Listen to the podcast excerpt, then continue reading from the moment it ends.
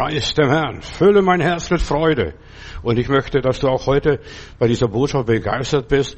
Ich habe einen Freund, einen guten Freund, einen guten Mitarbeiter. Das hat Paulus gewonnen im Lukas hier. Und die haben gemeinsam die Höhen und Tiefen durchgemacht. Und das ist interessant. Weißt du, zwei Menschen, die waren nicht einander Konkurrenz, sondern sie ergänzen sich gegenseitig. Und das ist nämlich Freundschaft und Mitarbeiterschaft, was auch immer ist. Unterwegs mit Paulus ist mein Thema. Paulus war ein auserwähltes Werkzeug Gottes, schon im Mutterleib zubereitet, wir wissen ja, und hat sich bekehrt. Paulus war eine umstrittene Person, das war auch sehr wichtig, dass wir das wissen. Es war kein leichter Mensch, dieser Apostel Paulus. Heute betrachte ich das Leben des Lukas. Er war der Begleiter des Paulus und berichtet über seine Reisen. Lukas geht mit ihm überall bis ins Gefängnis, versorgt ihn ins Gefängnis und kümmert sich um ihn, verstehst du? Paulus war nicht der Gesündeste, denn wir wissen ja, dass er berichtet, dass er schwer krank war, sogar ein ganzes Jahr lang lag er krank, konnte gar nicht predigen. Weißt du, auch Männer Gottes werden krank. Das ist normal, äh, wenn du Gott dienst, der Teufel verschont dich nicht und er sagt, Satan schlägt mich mit Fäusten.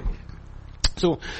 Dieser Lukas blieb beim Paulus bis zum Schluss und das heißt was, bis zum Schluss auszuhalten, nicht nur wenn es gut geht, wenn alles glatt ist, ja, und wenn alle Leute da mit offenen Armen ihn empfangen. Nein, Paulus, sobald er seinen Mund aufgemacht hat, haben die Leute sogar Dreck in Luft geworfen, die steinigten ihn, sie griffen ihn an, wie auch immer die Juden, wie die Heiden, oder die Heiden wurden aufgehetzt von den Juden. Lukas wusste, welche Gefahr droht, wenn man sich als Freund von Apostel Paulus ausgibt und sich auch zu erkennen gibt. Weißt du, es ist nicht leicht, diesen Paulus als Freund zu haben. Da wird es gleich verdächtig.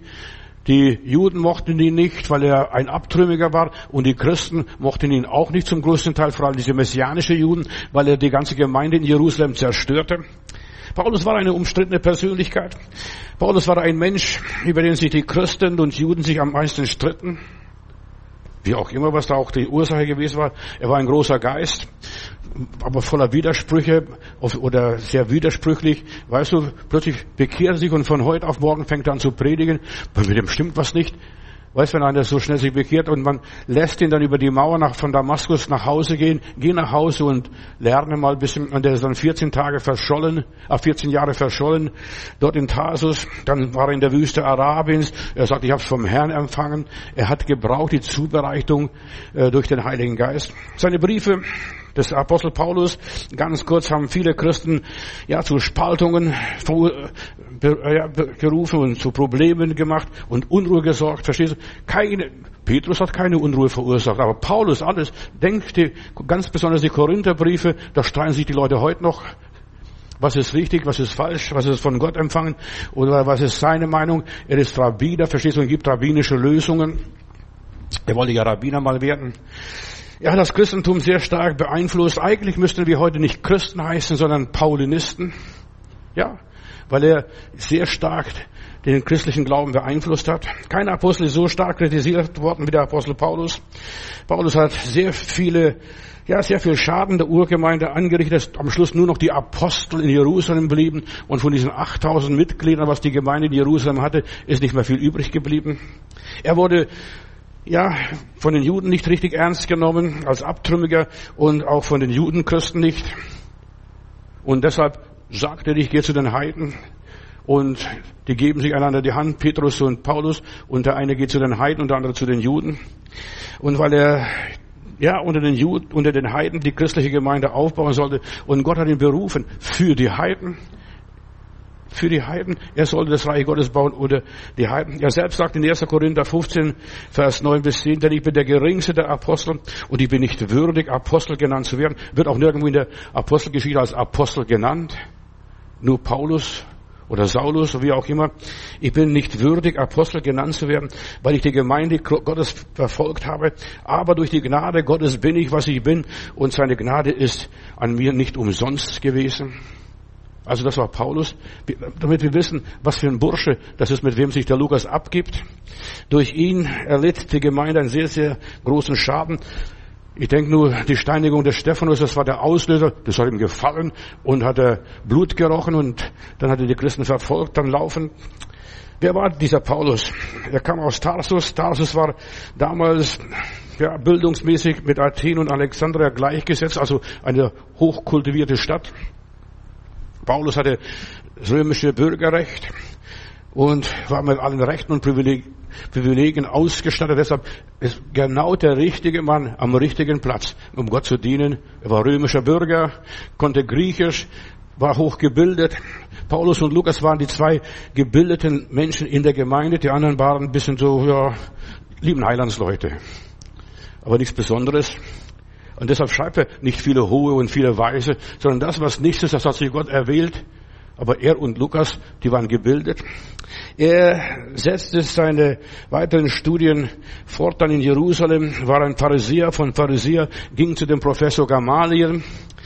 Äh, trotzdem, ja, der Gamaliel zu den Pharisäern gehörte, war doch ein sehr toleranter Mann. Als die Christen geschlagen worden sind und man sie ja töten wollte, dann, dann hat der Gamaliel gesagt, lasst die Leute gehen, ist die Sache von Gott, wird es bestehen bleiben, ist die Sache nicht von Gott, wird es untergehen und ihr seid dann blamiert. Er war sehr tolerant und das wurde auch Paulus beigebracht durch den Professor Gamaliel. Ja, dann, das hören wir aus der Rede da von dem Sanhedrin. In Apostelgeschichte fünf, Vers achtunddreißig, als er den Leuten sagte, lasst die Aposteln gehen, dieser Gamaliel, lasst sie gehen. Paulus war mit vielen Fähigkeiten ausgestattet. Er hatte Erfolg im Judentum, mehr als alle seine anderen jüdischen Kollegen. Er war ein Pharisäer unter den Pharisäern. Er war aus dem Stamm Benjamin, also eine gute Tradition gehabt. Sein Vater war römischer Bürger, war ein Jude gleichzeitig und hochgebildet. Er war ein maßloser Eiferer für das Gesetz der Väter, für die Tradition, Galater Kapitel eins, Vers vierzehn. Und wahrscheinlich strebte er das Amt eines Rabbiners äh, irgendwie in Jerusalem an. Ja, er hat gespürt, ich bin zu was Hohem berufen, aber im falschen Platz, in der falschen Sache. Als brillanter, gebildeter Pharisäer war er ein eifriger Verfolger der christlichen Lehre. Also er hasste diese christliche Lehre. Jesus ist nicht der Messias und wollte das, diesen Spuk den Leuten vertreiben. Und dann begegnet ihm der Herr auf eine wundersame Art und Weise und wurde als Apostel berufen durch Ananias, der ihm die Hände auflegt. Ananias kommt rein und sagt, lieber Bruder Saul, der Herr, der dir unterwegs erschienen ist, ist auch mir erschienen. Du siehst, wie Gott zusammenarbeitet, wie Gott Menschen beruft und Menschen befähigt. Er wurde ein feuriger Prediger des Evangeliums, der sein Leben und seine Kraft ganz darauf setzt, das Wort Gottes zu verkündigen und dann in die ganze Welt zu tragen. Er war ein weltgewandter Mensch. Doch Paulus entwickelt sich gerade durch das Judentum in der falschen Richtung. Mit unglaublicher Entschlossenheit macht er sich dann an der Ausrottung des Christentums breit und bedient sich das alles, verstehst du? Christen müssen raus, weg, weg, weg, weg. Die dürfen, die haben im Judentum nichts zu suchen, denn der, der christliche Glaube damals war im Judentum als, ja, als eine Sekte der Juden, ein Ableger des Juden, das sollte ausgerottet werden. Paulus, er war die Ursache, ja, für das erste Apostelkonzil in, erste, in Apostelgeschichte fünfzehn. Paulus wurde dem Handwerk, das ist typisch für einen Rabbiner, das Nähen des Zelten ausgebildet, also Zeltmacher war er, Apostelgeschichte achtzehn, Vers drei. Denn allein von Bibelunterricht konnte er damals nicht leben oder konnte man nicht leben. Also es war sehr weise, damals im Judentum, also du musst auch eine praktische Arbeit haben. Und das ist ein indirekter Hinweis dadurch darauf, dass Paulus Rabbiner werden wollte. Es war unmöglich, Geld für Tora-Unterricht zu nehmen, also umsonst habt ihr empfangen und umsonst gibt es weiter. Das war also diese Philosophie, die im Judentum war und das versucht auch Paulus später ins Christentum rüberzunehmen. Also er verdiente seinen eigenen Lebensunterhalt durch sein Handwerk. Der andere war Zimmermann. Jesus war auch der Zimmermannssohn. Er hat auch eine Arbeit gehabt, also praktische Arbeit. In den Briefen erwähnt Paulus wiederholt, dass er die Gemeinde nicht zur Last fallen möchte. Er möchte sich selbst ernähren und sogar die, die mit ihm mitreisen, die hat er auch mit ernährt. erster Korinther neun, Vers dreizehn. Paulus zählt sich als Apostel der Heiden, Römer Kapitel elf, Vers dreizehn, ich bin Apostel der Heiden. Und wahrscheinlich, er nimmt diese Stelle ein, denn Judas hätte einnehmen sollen, weil er sie erhängt. Weiß man, wählte den Ananias, aber dieser Ananias war nicht der Apostel, den Gott gewählt hat. Gott wollte den Paulus haben. Er war, er ist mir ein auserwähltes Werkzeug.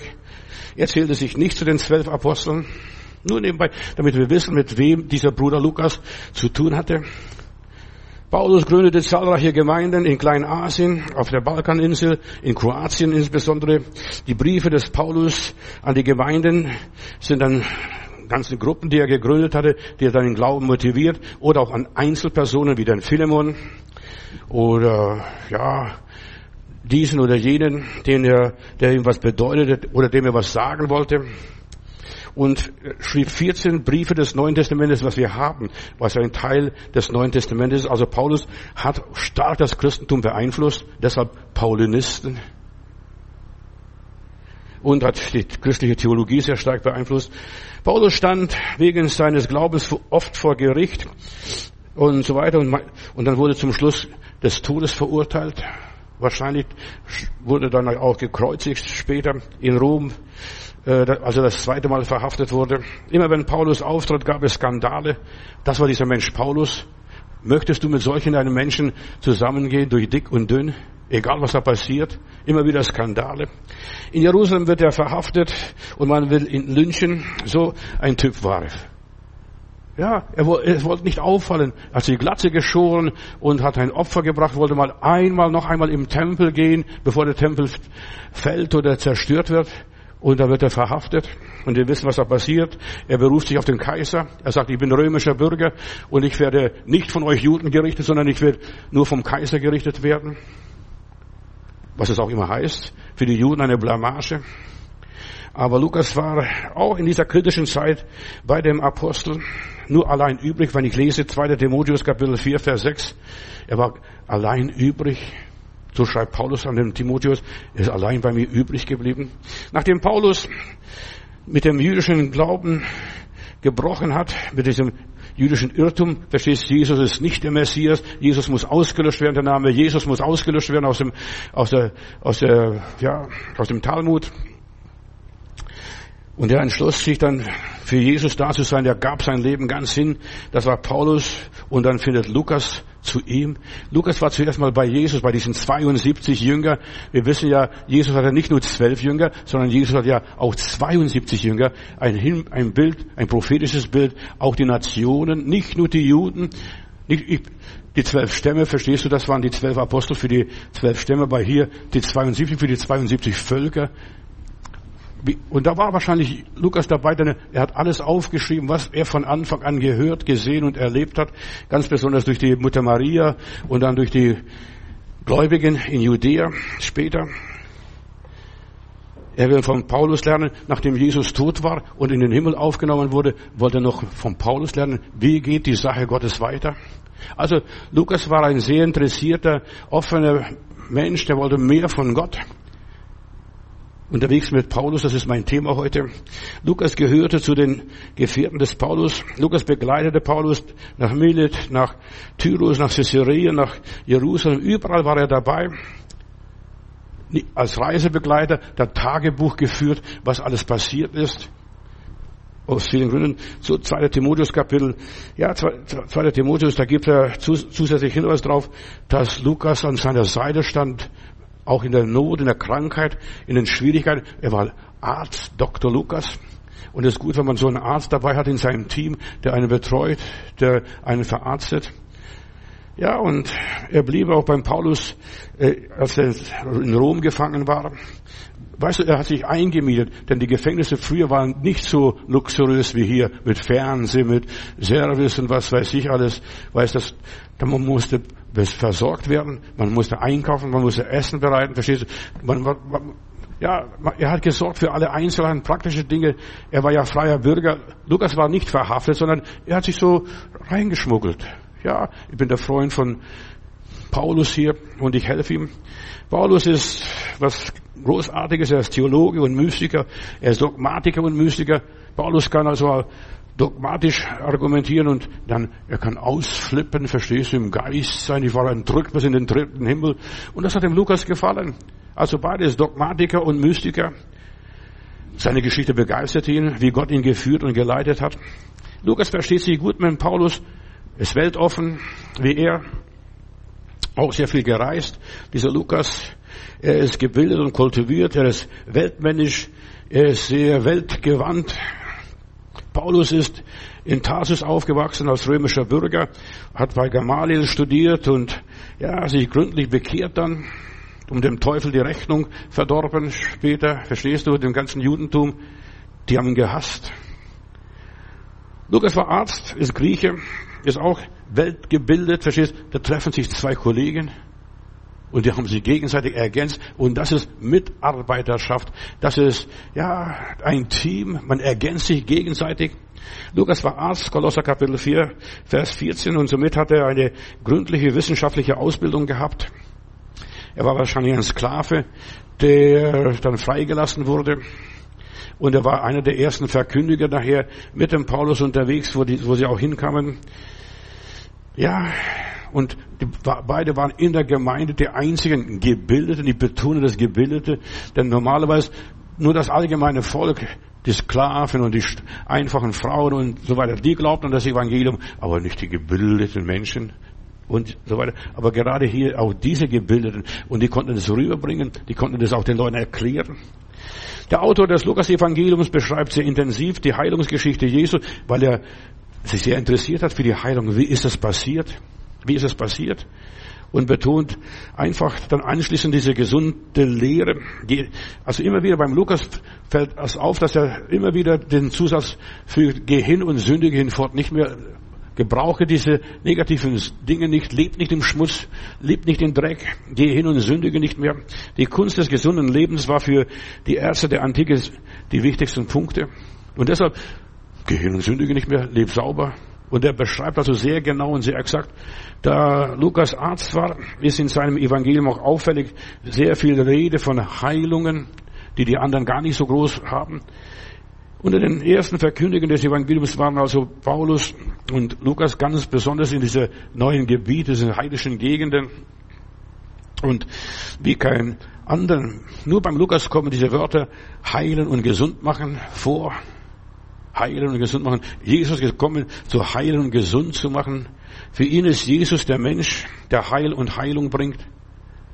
Die haben den Menschen gesehen und nicht die Religion und nicht das Gesetz, sondern den Menschen. Der Mensch steht im Vordergrund. Heilung bedeutet für Lukas die Herstellung der menschlichen Würde und Harmonie.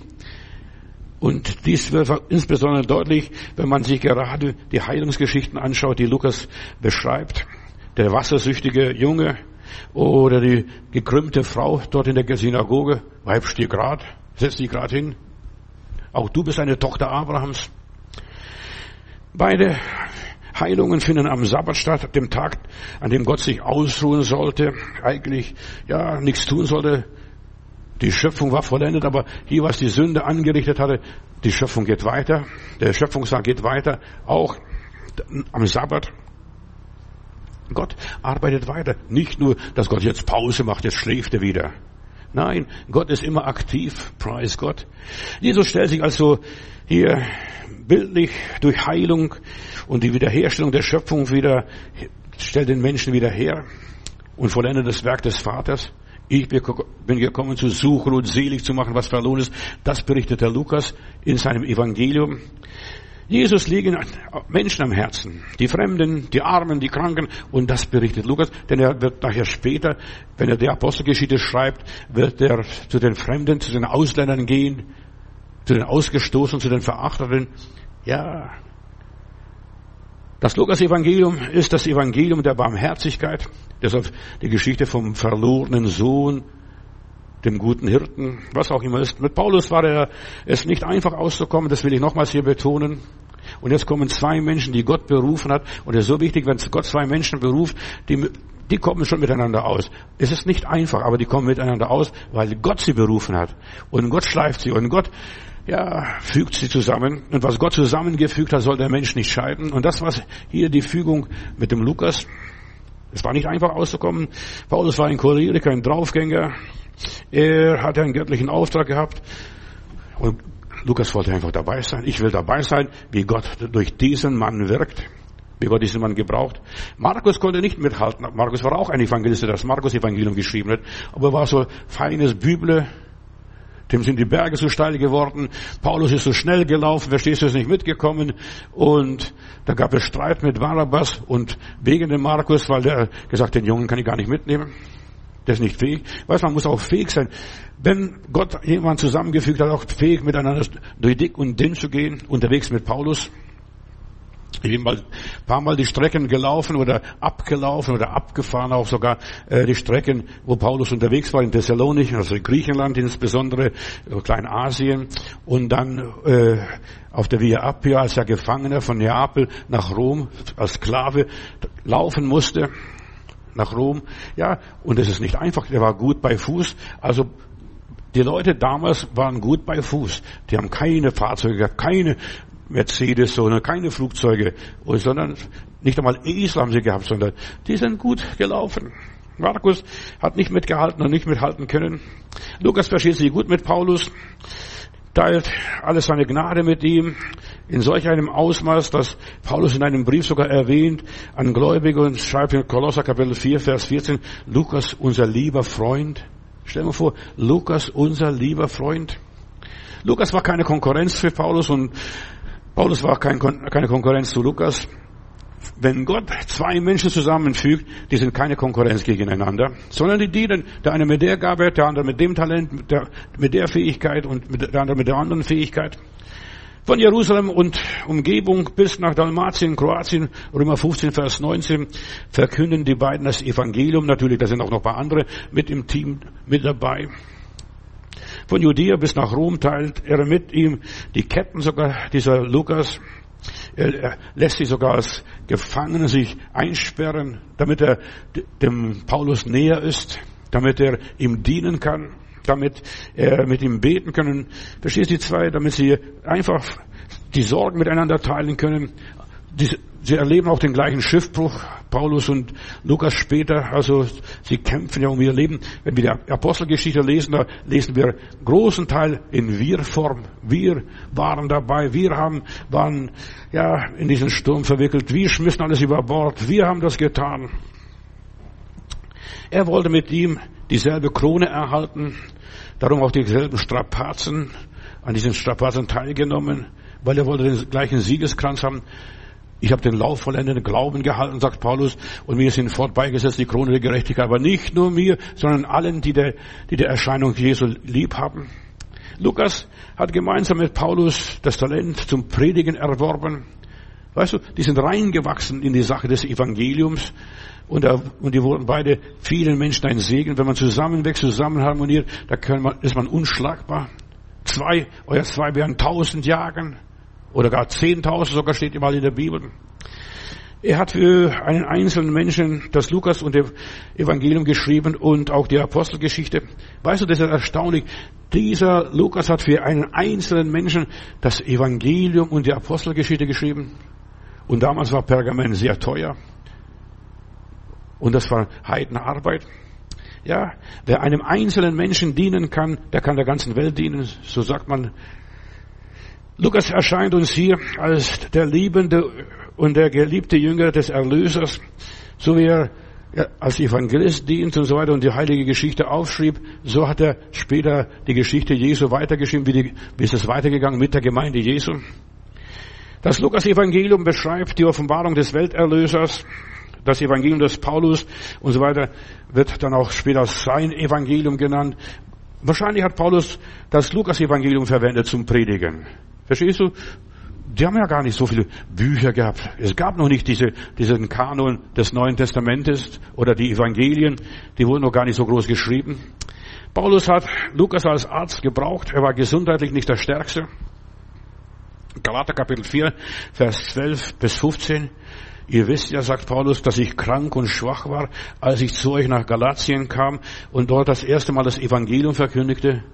Ich war schwer krank und ihr habt mich auf meine Schwächen und so weiter und mein, ich war euch eine Versuchung, aber ihr habt nicht mit Abscheu reagiert. Ihr habt mich angenommen wie einen Engel Gottes und so weiter. Ich kann euch bezogen, bezeugen, wäre es möglich gewesen, ihr hättet euch die Augen ausgerissen und sie mir gegeben. Weißt du, hier zeigt Paulus, wo er wahrscheinlich noch Probleme hatte, weil er ja, als das Licht ihn umleuchtete, er ist blind geworden für drei Tage. Er fiel zu Boden. Wahrscheinlich hat Paulus epileptische Anfälle gehabt. Denn er, er fiel wie, ja, zu Boden. Und Herr, wer bist du? Wir kennen diese Geschichte. Und zum ersten Mal, ja, als er besuchte, es ging ihm gar nicht so gut. Als er Galatien besuchte, ging ihm gar nicht so gut. Er war schwach, er hatte gesundheitliche Probleme. Aber er ging trotzdem, er ließ sich nicht unterkriegen, auch als er gesundheitliche Probleme hatte. Er wurde von einem Engel Satans mit Fäusten geschlagen.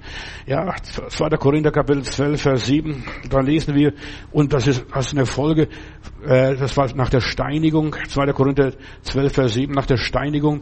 Verstehst du, er war fast tot und die glaubten, er ist tot und sind weggegangen. Weißt du, da hat er einen Knacks gehabt, der Apostel Paulus. Und die Schwierigkeiten, die Verfolgungen und alle die Strapazen, die gehen an einem nicht spurlos vorbei. Wenn jemand Gott dient, der muss manches ertragen, und der war angeschlagen. Wahrscheinlich von daher kommen diese ganzen epileptischen Anfälle. Apostelgeschichte vierzehn, Vers neun, zehn und bis zwanzig, da heißt es in Lystra, man hielt ihn für tot und ließ ihn tot liegen. Und hier war Paulus angeschlagen. Als er nach Derbe kam, hat er den Staub ja vorher abgeschüttelt, kam nach Derbe von Lystra. Verstehst du, aus der, aus der Steinigung, der Lage noch vorher, da kommt er nach Derbe, wie auch immer. Und die Galater nahmen Paulus auf. Ja, sie hatten sich ein Bein ausgerissen, um seinen Aufenthalt so angenehm wie möglich zu gestalten dort in Derbe. Das ganze Leben des Apostels Paulus wurde zu einer Bestätigung der Worte. Die Kraft des allmächtigen Gottes hilft in meiner Schwachheit. zweiter Korinther Kapitel zwölf, Vers neun. Meine Kraft ist in den Schwachen mächtig. Und das hat er erlebt und das hat er demonstriert, damit ich meine hohen Weis, Weisungen und Offenbarungen nicht überhebe. zweiter Korinther Kapitel elf, Vers dreiundzwanzig. Ich war viel in Wehen, schreibt Paulus, unermesslich in Wunden, mehr in Ketten und oft dem Tode nahe. Dreimal schlugen sie mich mit Stöcken, einmal besteinigten sie mich, dreimal erlitt ich Schiffbruch, blieben Tag und Nacht in den Tiefen des Meeres. Oft war er auf Reisen in Gefahren, auf Flüssen in Gefahren durch Räuber, in Arbeit und Erschöpfung, oft in Wachen, in Hunger und Durst, in Fasten und Beten, in Kälte und Nacktheit. Denk doch nicht, dass alles so perfekt war. Wenn du Gott dienst, wenn du mit, hier mit Bruder Paulus unterwegs bist, du erlebst all diese Dinge, Nacktheit, Blöße, Kälte, Durst, Hunger und so weiter, Stürme, wirst auch mit angegriffen, mitgehangen, mitgefangen. Das ist bei Lukas gewesen. Wenn Paulus sagt, mein Evangelium, wird wahrscheinlich das Evangelium des Lukas gemeint sein, das, was er verwendet, mein Evangelium, mein, auf meine Art, das, was ich durchgemacht habe, was ich durchlebt habe. Paulus und Lukas haben sich ergänzt, das ist toll, das ist Mitarbeiterschaft, das ist Gemeinde Jesu Christi, dass man sich gegenseitig ergänzt, nicht einander das Leben schwer macht, sondern das Leben sich erleichtert. Im Lukas-Evangelium sehen wir und spüren wir ganz stark den paulinischen Geist. So wie Paulus die Gemeinde Jesu vom Gesetz in der christlichen Freiheit führte, so benutzt Lukas die Geschichte des Lebens Jesu, um den Leser zu zeigen, der Sohn Gottes ist für die Erlösung der Menschheit gekommen, um die Werke Satans zu zerstören. Markus und Matthäus zeigen uns, wer Jesus war. Lukas zeigt uns, wie Jesus das wurde, der Heiland der Welt. Euch ist heute der Heiland geboren, damit beginnt sein Evangelium. Band eins des Lukas war die Taten Jesu und Band zwei die Taten der Apostel. Und das ist toll zu sehen. Band eins die Taten Jesu und dann Band zwei die Taten der Apostel. Im Band zwei schildert Lukas, wie aus einer kleinen Jüngergruppe eine weltweite dynamische Bewegung wurde. Die kleine Herde. Euch ist es Vaters Wohlgefallen, das Reich zu geben. Er beschreibt den Weg des Evangeliums von Jerusalem bis nach Rom in Weltstadt. Lukas ist hier der Mitbegleiter des Paulus. In Philemon Kapitel vierundzwanzig, da heißt es, grüßt euch, ich, es grüßt euch, Ephebras, Mitgefangene in Christus. Die sind alles mitgefangen, verstehst du? Die sind nicht alle so super frei und fromm. Nein, die sind mitgefangen. Da ist Markus, Astrach, Demas, Lukas, mein Mitarbeiter und so weiter. Das schreibt Paulus an Philemon. Die sind dabei und die grüßen dich, lieber Philemon. zweiter Timotheus Kapitel vier, Vers elf. Lukas ist allein bei mir übrig geblieben. Hier jetzt, die Sache geht weiter. Viele sind heimgegangen. Viele haben das verlassen. Vielen ist das zu schwer geworden. Markus, nimm zu dir, sagt dann Paulus an Timotheus, nimm zu dir und bring ihn mir wieder her, denn es, er war mir nützlich im Dienst. Es ist, sie erstritten sich. Er steht, aber jetzt hat er Ruhe, jetzt hat er zu, der Herr zur Ruhe kommen lassen im Gefängnis. Der war mir nützlich. Bring den Bruder Markus mit. Du siehst also, der Herr bringt wieder alles zurück, was vorher nichts, nichts war, wo Brüder auseinandergegangen sind. Gott ordnet die Geschichte. Kolosser Kapitel vier, Vers vierzehn wird Lukas als Arzt bezeichnet. Lukas beschreibt die Geschichte Jesu für Theophilus. Theophilus war wahrscheinlich, ja, sein Herr mal gewesen. Als Sklave wurde dort gekauft und dann hat Theophilus ihn freigelassen. Der Theophilus war ein guter Mensch. Er hat sich bewährt gemacht und so weiter. Ärzte waren früher oft talentvolle Sklaven, die ihrem Herrn dienten und so weiter. Und dafür haben sie dem die Freiheit geschenkt. Und wahrscheinlich war dieser Lukas so ein Diener, so ein Arzt, dem Theophilus. Vielleicht hat dieser ihm die Freiheit geschenkt. Jetzt kann es gehen. Du hast mich gesund gemacht, du hast mich gesund gepflegt. Gott segne dich. Nachdem Lukas den Paulus getroffen hatte, war er ein geachteter und dauernder Begleiter des Apostel Paulus, selbst in Gefängnis. Nicht nur in der Halleluja-Höhe, auf Wolke Nummer sieben, da in der Herrlichkeit des Herrn, nein, im Gefängnis. In siebenundneunzig Versen in der Apostelgeschichte berichtet er immer wieder, wir, in wir Versen, wir waren dabei, wir haben das mitgemacht, wir haben das durchlebt, uns ist das passiert. Er ist ein Teil der Aktionen, oft die, der einzige, da ist weder Timotheus noch da, noch der Silas, noch den anderen. Lukas war schon früher Jesus nachgefolgt, denn wir wissen ja in Lukas Kapitel zehn, bevor er Paulus traf, gehörte er zu den zweiundsiebzig Jüngern. Ich will es nur sagen, weißt du, der folgte schon Jesus vorher nach, bevor er in die Arbeit des Paulus hineintrat. Diese zweiundsiebzig Jünger, das ist eine prophetische Handlung, ein Vorschatten für die Weltmission. Die Juden nach ihrer Vorstellung äh, besteht die Welt aus zweiundsiebzig Völker. Verstehst du? Und da waren sie schon vorgesehen. Und Paulus hat ein, ein Herz für Spanien. Er will was nach Spanien später gehen. So schreibt er den Römern. Er hatte damals schon ja die Zeugnisse der ersten Diener des Wortes gesammelt, alles aufgeschrieben. Lukas eins, Vers eins, da schreibt er, da es nun schon viele unternommen haben, Bericht zu geben von dem, was geschehen ist, von diesen Geschichten des Heils, die sich unter uns erfüllt haben, wie das uns überliefert wurde und so weiter, wie das Evangelium zu uns kam und wie Jesus sich offenbart.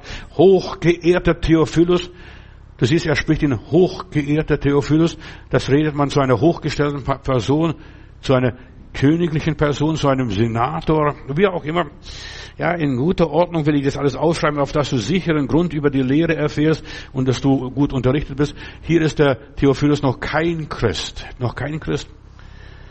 Er ist der Evangelist, der versucht, dem Theophilus das Evangelium näher zu bringen, als Dankeschön für dem, dass er ihn freigelassen hat.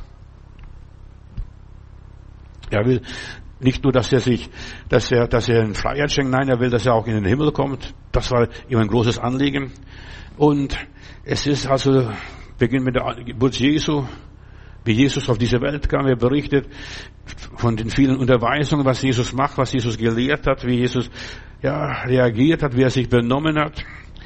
Man muss einem einzelnen Menschen erklären, was ist Jesus? Und das macht er. Lukas hat es gelernt. Und in der Zeit, als der wahrscheinlich, als der Paulus in Caesarea war, als gefangen und auf die Verurteilung wartete, oder bis er nach Rom, also auf dem Kaiser, zum Kaiser gebracht werden kann, in der Zeit hat er wahrscheinlich dieses Lukas-Evangelium geschrieben, in aller Liebe. Und so, wie er uns die Herabkunft des Logos, des Wortes auf dieser Erde schildert, so schildert er dann nachher, wie das Evangelium sich ausgebreitet hat, beschreibt die Himmelfahrt Jesu und die Rückkehr zum Vater und dann, wie das Evangelium sich ausbreitete. Und sie gingen hin und predigten und der Herr wirkte mit mit folgenden Zeichen. Aber Lukas hier, wir sehen, die Gnade ist nachher weitergegangen und dann sagt, oh, Theophilus, verstehst du, plötzlich ist es sein Bruder. Nach dem Lukas-Evangelium, nachdem Theophilus das Lukas-Evangelium bekommen hat, dann ist er sein Bruder, dann nicht mehr hochgelobter Theophilus, sondern, oh Theophilus, Bruder Theophilus, mein Bruder. Nach Abschluss der Wundertat Jesu berichtet er dann nachher die Taten der Apostel. Lukas war ein sehr gebildeter Mann, konnte exakt denken, beobachten und so weiter, ganz genau beobachten, wie ein Mediziner. Beim Durchlesen der Apostelgeschichte, wenn ich so das genau beobachte, ist, ist man beeindruckt, wie genau er das alles beschreibt. Ja, und Kenntnis mit allen diesen römischen Namen. Also Lukas hat sich in Rom sehr gut ausgekannt. Er gibt alles ganz genau weiter, auch die ganzen Begriffe, was Markus oder Matthäus nicht haben. Lukas ist dabei nicht bloß Zuschauer, sondern er nimmt wirklich teil an der ganzen Geschichte. Deshalb verwendet er auch Sorgfalt darauf, dass der Theophilus gut unterwiesen wird. Lukas, mein geliebter Mitarbeiter. Weißt du, solche Leute brauchst du, die genau exakt arbeiten. Paulus hat das Große gesehen und hier, Lukas konnte diese Klempnerarbeit, die Kleinarbeit machen. Lukas wusste, welche Gefahren einem drohen, wenn man sich mit dem Mit, wenn Paulus sich abgibt als Freund und sich zu erkennen gibt, das ist mein Freund, dieser Saul von Tarsus da. Paulus stand wegen seines Glaubens vor Gericht. Er war sogar dem Tode nahe. Als er das zweite Mal im Gefängnis ist, wird er verurteilt und sagt, ich spüre, der Tod kommt, ich werde gerichtet, ich werde schon geopfert. Aber Lukas war auch in dieser kritischen Zeit bei dem Apostel Paulus. Er allein ist bei mir übrig geblieben. Und weißt du, das ist toll, wenn jemand in kritischen Zeiten bei dir bleibt, wenn du nicht mehr weiter kannst, wenn es nicht mehr weitergeht, wenn du verzweifelst. Wer war dieser Theophilus? Ganz kurz noch. Vortrefflicher Theophilus. Verstehst du, zuerst einmal ein hochgelobter Theophilus. Diese Form der Anrede war bei einem wohlhabenden Prominenten, einem römischen Staatsbeamten, wie Paulus sagt, hochgelobter Festus. Verstehst du, als er die Rede vom Festus hält und Agrippa, hochgelobter Agrippa. Verstehst du, sie sind keine Christen, sie, der lobt es, verstehst du, man muss begegnen mit Respekt. Theophilus war anscheinend, anscheinend mündlich an Jesus sehr interessiert, aber nicht genug informiert. Und deshalb sammelt er all diese Informationen aus der Zeit, wie Jesus da entstanden ist, wie er gewirkt hat, wie er gelebt hat und geleibt hat. Lukas hoffte, durch sein Evangelium werde Theophilus Gewissheit in vielen göttlichen Dingen bekommen. Und deshalb belehrte ihn unermüdlich. Lukas Kapitel eins, Vers vier. Theophilus war wahrscheinlich noch kein Christ. Ein vortrefflicher Theophilus, ein anständiger Mensch, gottesfürchtiger Mensch wahrscheinlich. Waren viele Menschen, vor allem auch die Römer. Aber er ist noch kein Christ geworden. Später wird er als Christ angesprochen.